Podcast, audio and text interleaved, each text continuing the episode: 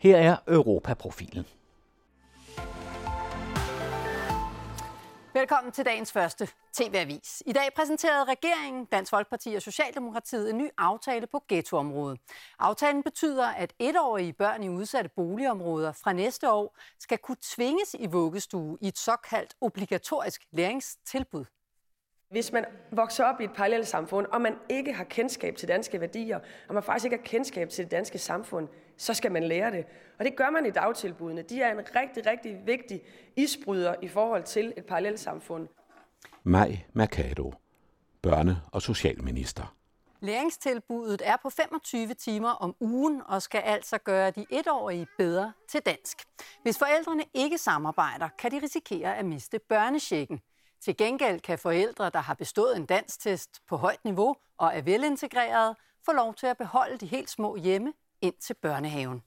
Forleden forrede regeringen i samarbejde med blandt andet Socialdemokratiet og Dansk Folkeparti de sidste delaftaler til den såkaldte ghettoplan. Et Danmark uden parallelsamfund. Ingen ghettoer i 2030. Regeringen har fremlagt 22 initiativer, der skal nedbryde og forebygge parallelsamfund. Elementerne i ghettoplanen retter sig især mod de særligt belastede boligområder i Danmark, de såkaldte ghettoområder, som for eksempel Gellerup-planen i Aarhus, Volsmose i Odense og Mjølnerparken i København. Om lidt taler Annette Brun Johansen med direktør Grete Kern Jespersen, der arbejder med integration i Mjølnerparken på Nørrebro. Velkommen til Europaprofilen om indvandrere og flygtninge i dansk og europæisk perspektiv. Programmerne produceres med støtte fra Oak Foundation, Veluxfonden og Interkulturelt Center. Mit navn er Jørgen Johansen.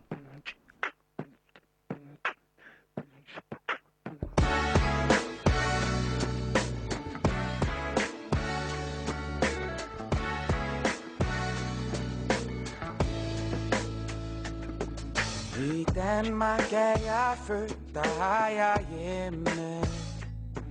Der har jeg råd derfra min verden går. Du danske sprog, du er min moders stemme. Så søg velsignet du mit hjerte når. Du danske friske strand, hvor holdtids kæmpe grave står mellem et blik og humle. Der elsker jeg, elsker jeg, der elsker jeg. Grete Kern Jespersen, vi har ved flere lejligheder her i Europaprofilen talt om det særlige integrationsprojekt, du har været en af initiativtagerne til, øh, og som foregår i øh, Mjølnerparken på Nørrebro i København. Et af de mest berygtede danske øh, ghettoområder. Øh, hvis du lige skulle repetere, hvad øh, indholdet af indsatsen er gået ud på. Ønsket var, at indsatsen skulle gå ud på at få kontanthjælpsmodtagere i ordinært arbejde og uddannelse, sådan så at de kunne varetage et almindeligt arbejde på det danske arbejdsmarked og kunne klare sig i det danske samfund med de krav, vi stiller til borgere i Danmark. Og det var sammenlagt en uddannelses- og beskæftigelsesindsats, der skulle gå hånd i hånd med hinanden. Uddannelse og arbejde, ikke enten eller, men både og, og skulle være pakket sammen, sådan så at man langsomt fik bedre fodfæste på arbejdsmarkedet, bedre fodfæste på uddannelsesområdet. Og overbarrieren, det var, eller overliggeren var, at man havde en fuld 9. klasse, eller det, der svarer til, som hedder AVU1, altså en, en, det, der svarer til 9. klasse, at man havde de kompetencer. Altså på forhånd?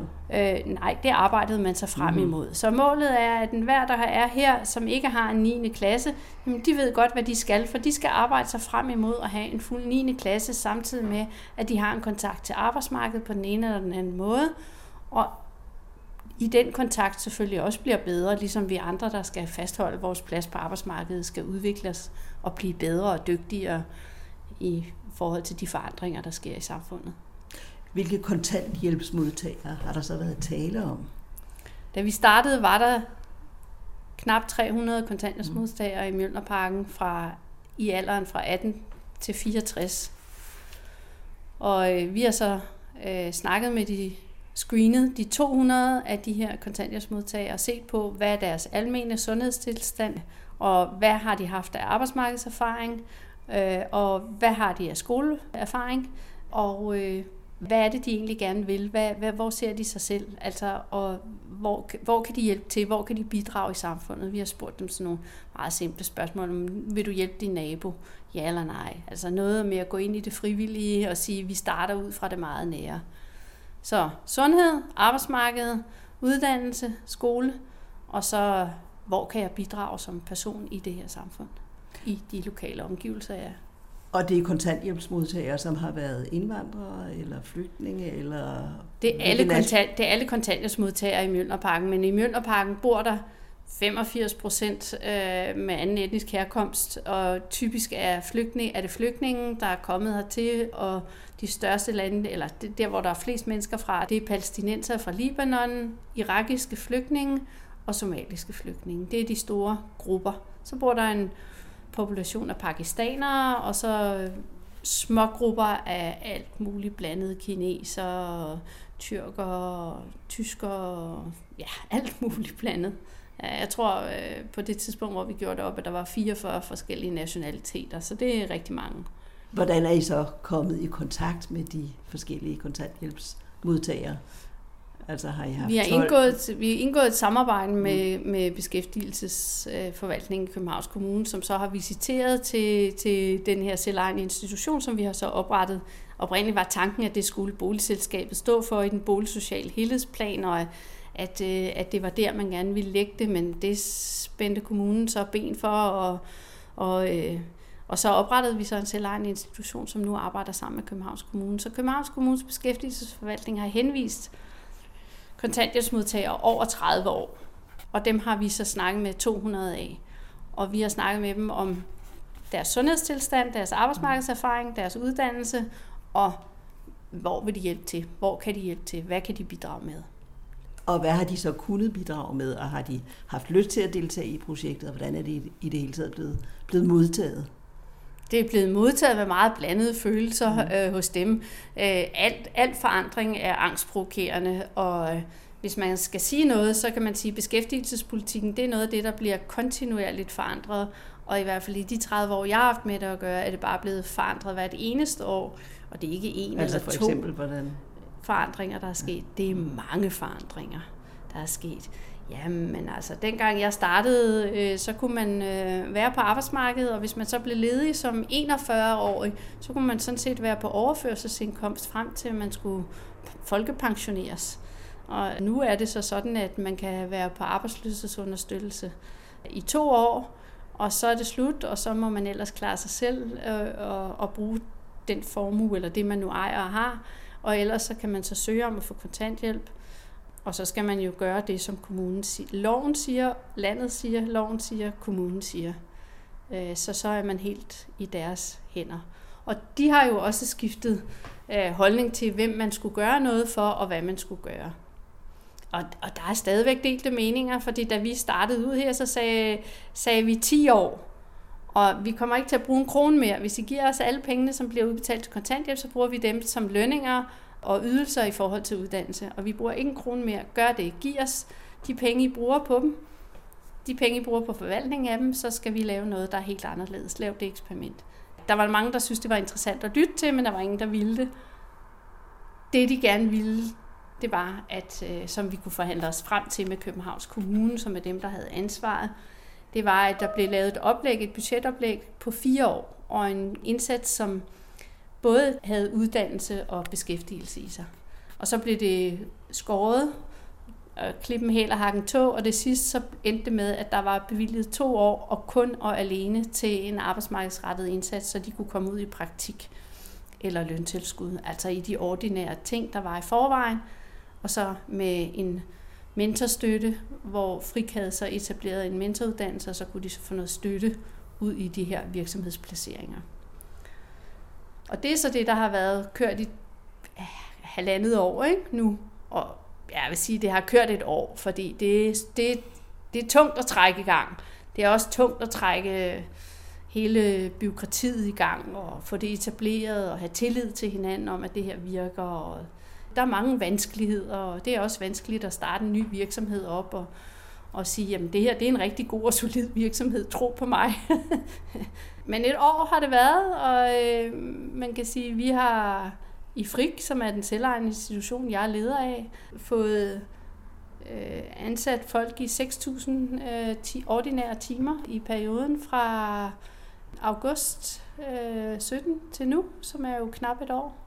Ja, kontanthjælpsmodtagere i Mjølnerparken har fået øh, arbejde, ikke fuldtidsarbejde, men, men der er flere, der har fået arbejde, og for mange af dem har det været deres første arbejde.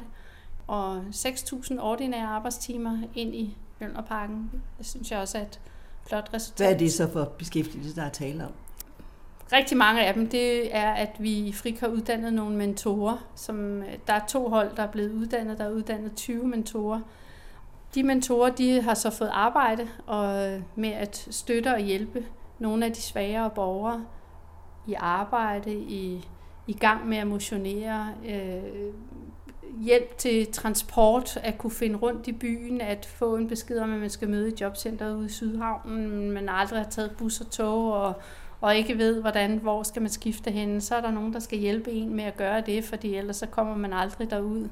Sådan nogle ting, hvor man kan sige, at udgangspunktet har været at starte der, hvor de er. Og her taler vi selvfølgelig om de svageste borgere.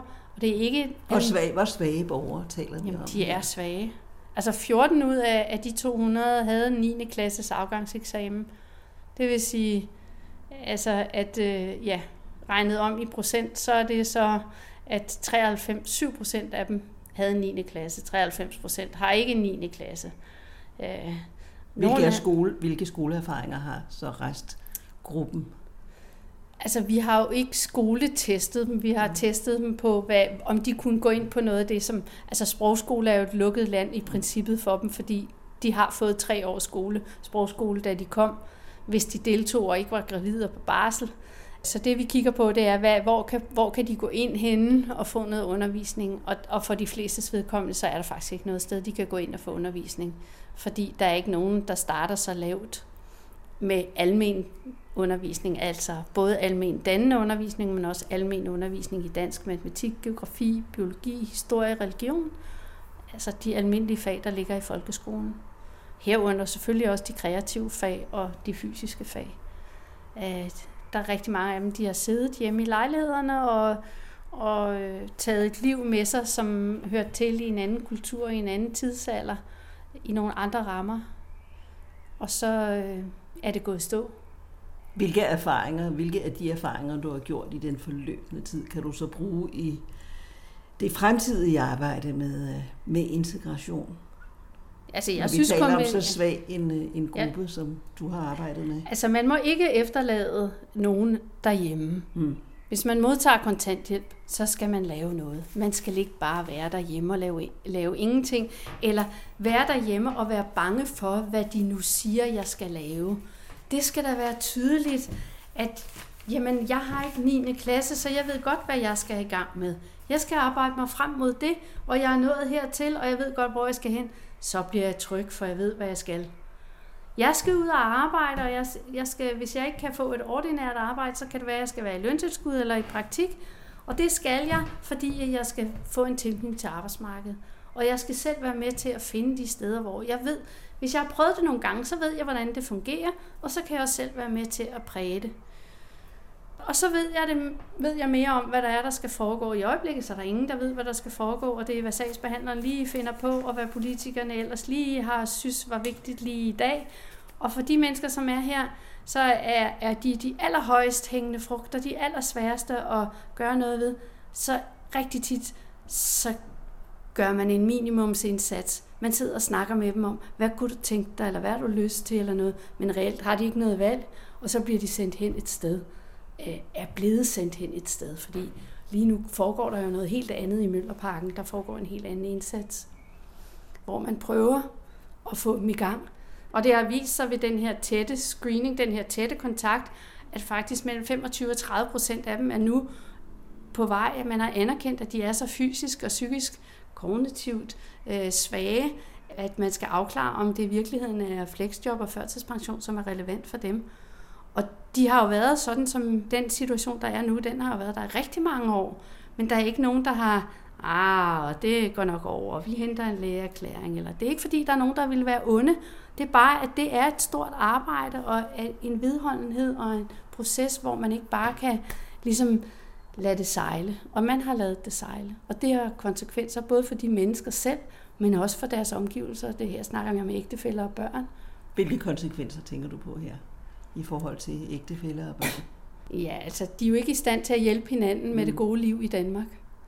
Øh, de er ikke i stand til at hjælpe hinanden med den rigtige behandling i syge sundhedsvæsenet, det rigtige sted at gå hen i forhold til at få arbejde, øh, den rigtige måde at gøre øh, tingene på, hvis man vil hjælpe som, som ind i samfundet som en, som en borger, der har nogle ressourcer, der gerne vil stille dem til rådighed.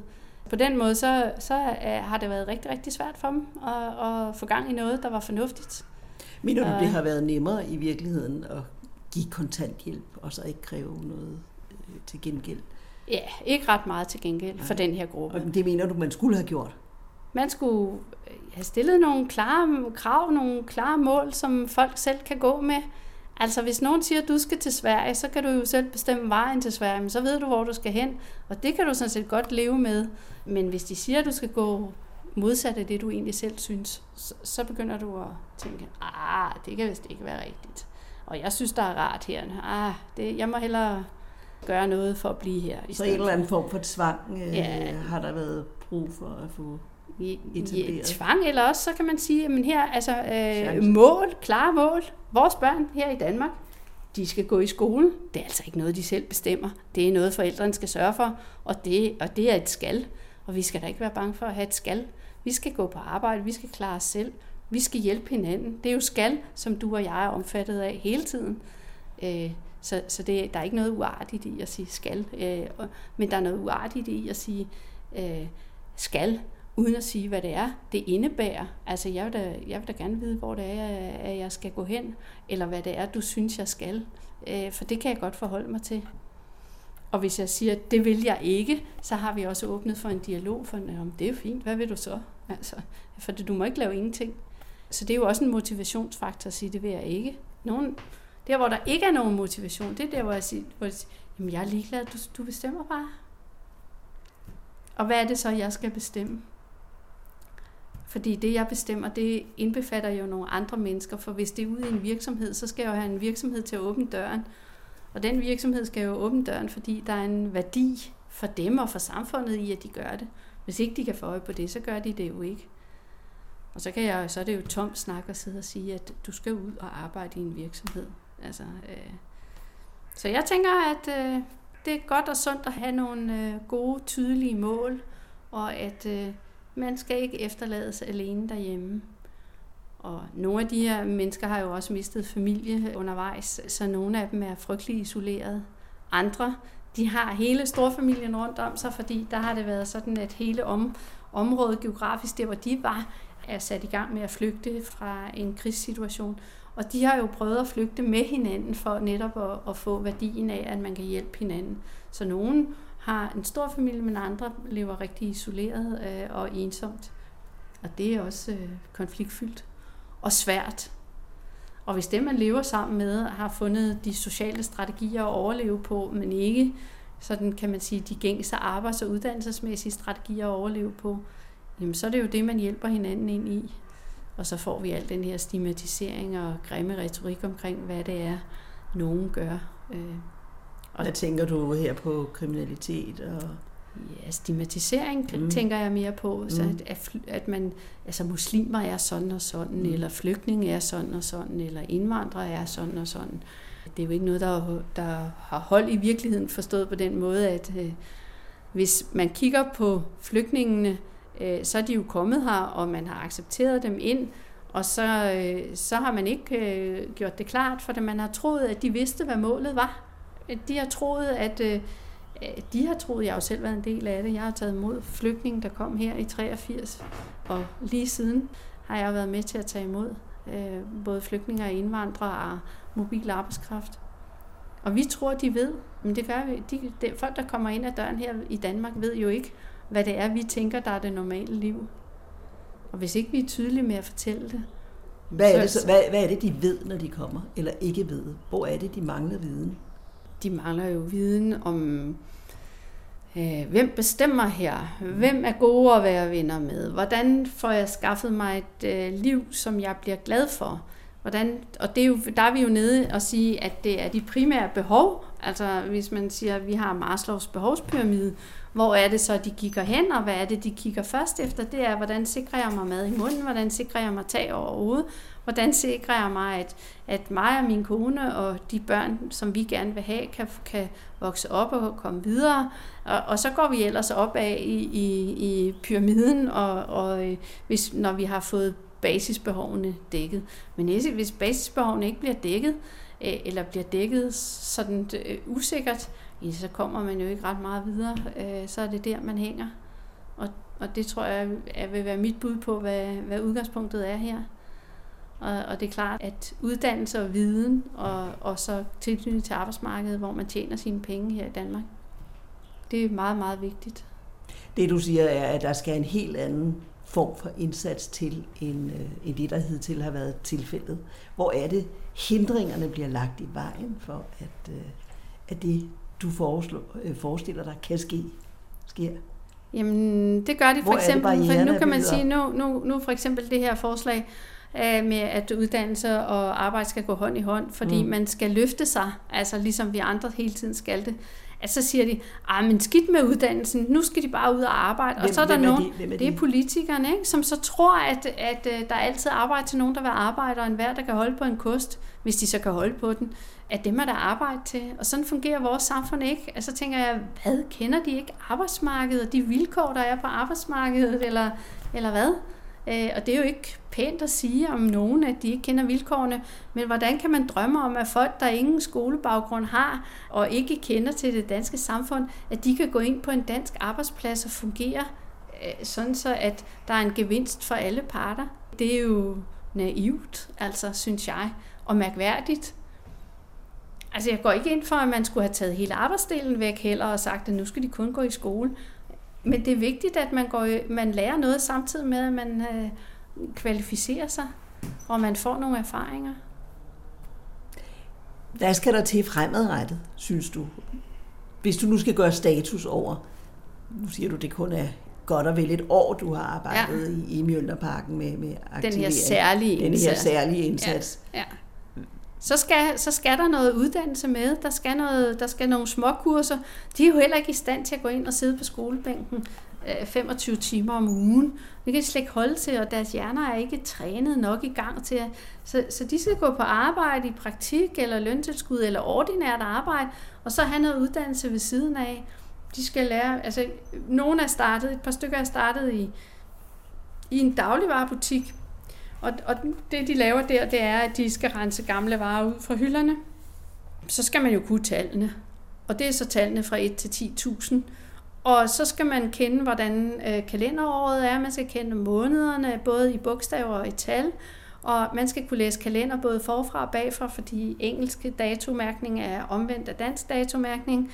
Og øh, man skal også helst kunne læse lidt på dåserne, fordi der står på emballagen, hvor datomærkningen er at finde.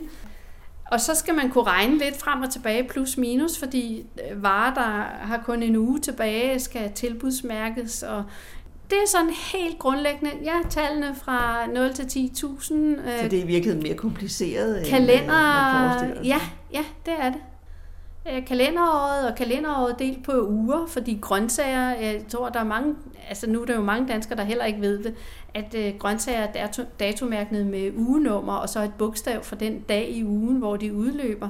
Så hvis du går ned og kigger på et salathoved, der står 14E, så betyder det, at øh, det udløber i uge 14, og så dag mandag A, så det bliver mandag A, tirsdag B, onsdag C. Og det skal man jo, altså det, så skal man jo kunne, hvad er det for en uge, vi har i dag, og øh, er det uge 12 eller 13, og hvilken dag er det, og, og bogstaverne. Altså der er mange små finurligheder. Og så kan man sige, det er meget simpelt at lære. Ja, det er det, men hvis der ikke er nogen, der lærer en det, så kan man det altså ikke på forhånd. Og det her, jeg mener, at der, der er jo nødt til at være noget læring. Og øh, hvis man kommer ud på arbejdsmarkedet, så lærer man om arbejdsmarkedets regler her. Der er fem ugers ferie om året, og man skal melde sig syg. Og, altså, der er mange, mange andre øh, strukturelle regler, der gælder, når man er på det ordinære arbejdsmarked, set i forhold til, at man er på overførselsindkomst på kontanthjælp. Og, og de regler skal man jo også lære. Jeg, jeg, jeg havde en ung, der, der kom ud på en arbejdsplads, hvor arbejdsgiveren sagde, vi er meget large her, så, så du bestemmer selv, hvornår du vil holde pauserne. Det lægger du bare ind, sådan som når det passer. Okay? Fint, sagde han. Det er jo fantastisk. Så kan jeg sådan bare gå hjem til min mor og spise frokost, for hun bor jo lige her, byggepladsen er lige ved siden af Møllerpark. Så kan jeg gå hjem til hende og spise frokost, når det passer mig. Altså det, arbejdsgiveren sagde til den unge mand, det var, at nu skal du høre, vi har ikke pauser fra kl. 10 til kl. 10.15, eller fra 12 til 12.30, eller fra 15 til 15.15. Du lægger pauserne ind der, når du har lavet dit arbejde, og du er færdig med noget, så kan du lægge en pause der. Og når du så har arbejdet videre, og der er det er færdigt, eller du kan se, her sker der ikke noget, hvis du stopper, så kan du spise frokost. Altså, det var jo ikke noget med, at han selv kunne bestemme noget.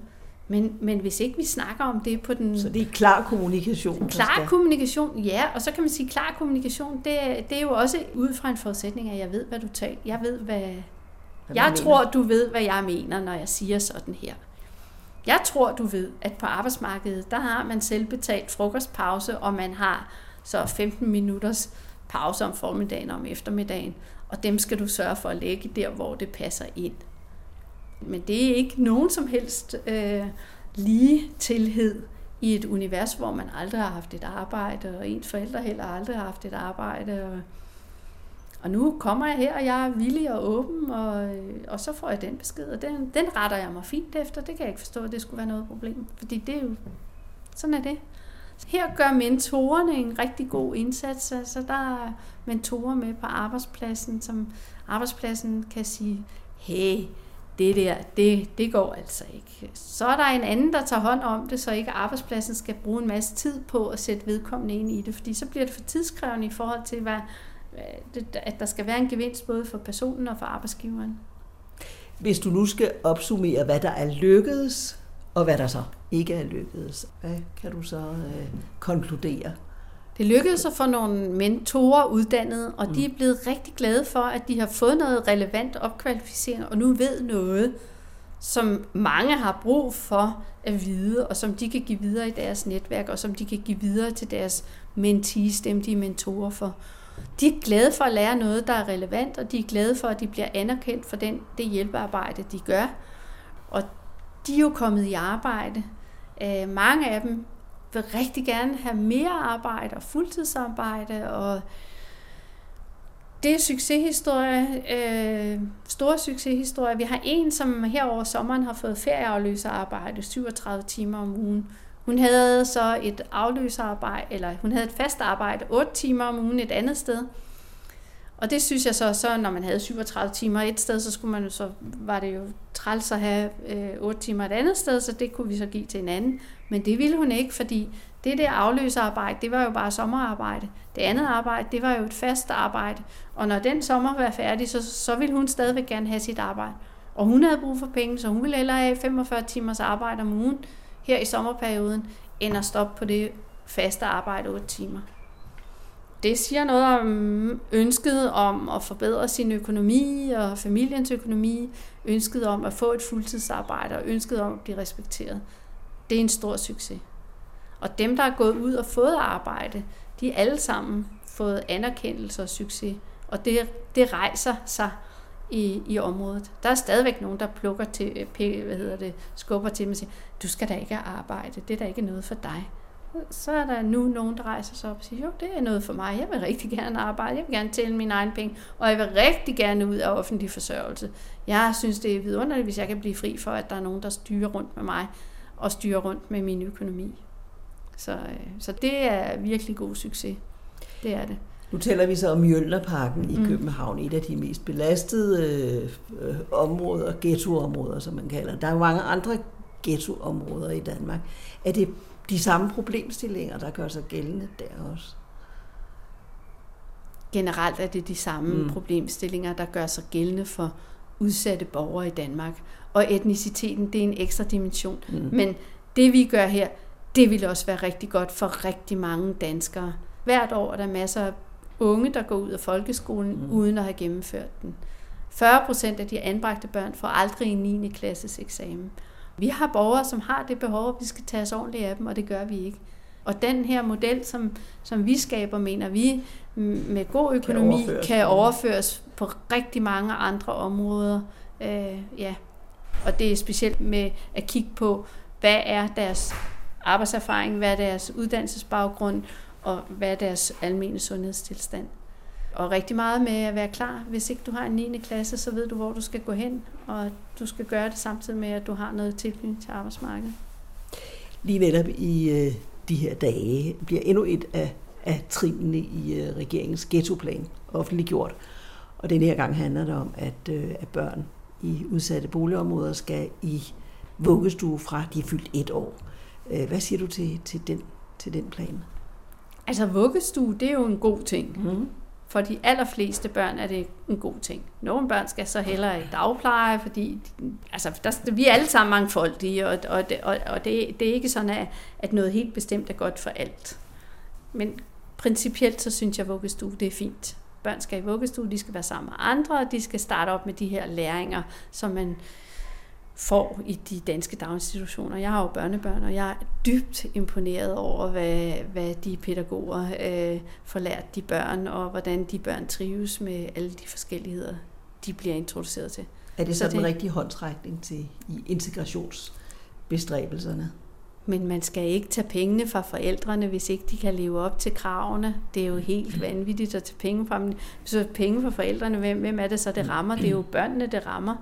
Og det er børnenes penge, det er de penge, man i samfundet har sagt, de svageste skal have, fordi at der er årstider i Danmark, så de skal have tøj, vinter, sommer, efterår, øh, øh forår, og at det koster mange penge, og vi vil gerne supportere, at det går godt, så skal man da ikke tage pengene fra dem. Det synes jeg er helt forkert.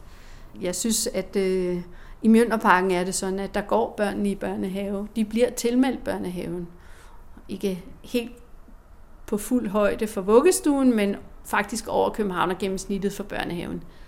Der i Mjølnerparken er problemet, at børnene skal jo komme kl. 9 om morgenen, eller inden kl. 9 om morgenen, og være der til kl. 3 om eftermiddagen. Og det skal vuggestuebørnene også, fordi der er nogle rutiner, så hvis mm. man skal ind i de her daglige rutiner og være med i legeordningerne og udviklingsordningerne, så skal man være der i det tidsrum.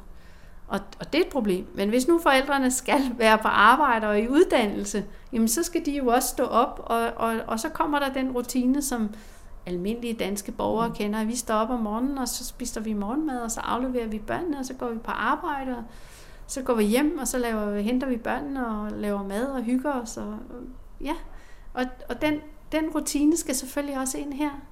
Men hvis man hænger derhjemme, og det lige er ved at gå i stå alt sammen, og ej, jeg har også hovedpine i dag, og jeg, fik ikke lige kommet i seng kl. 7, kl. 8 eller kl. 9 børnene, og så nu er de lidt bøvlede, de er trætte.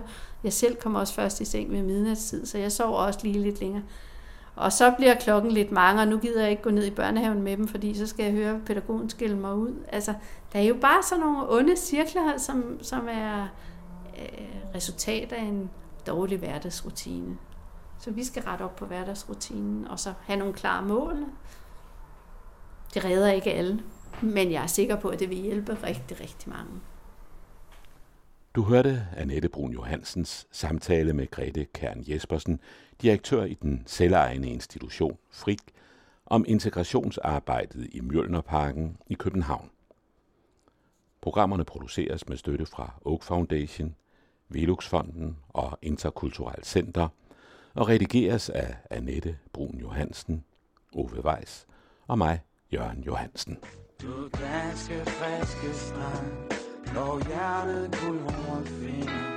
Du giver dig fremtid, som han gav dig minder. Der elsker jeg, elsker jeg, der elsker jeg. Der elsker jeg, elsker jeg.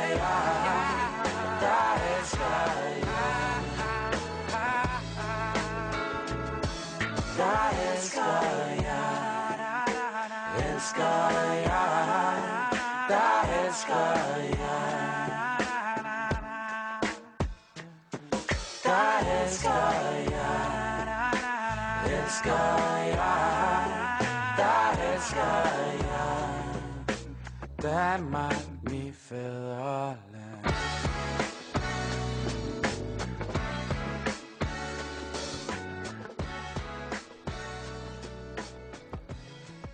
Det var Outlandish, der med i Danmark er født, sat musik til denne udgave af Europaprofilen.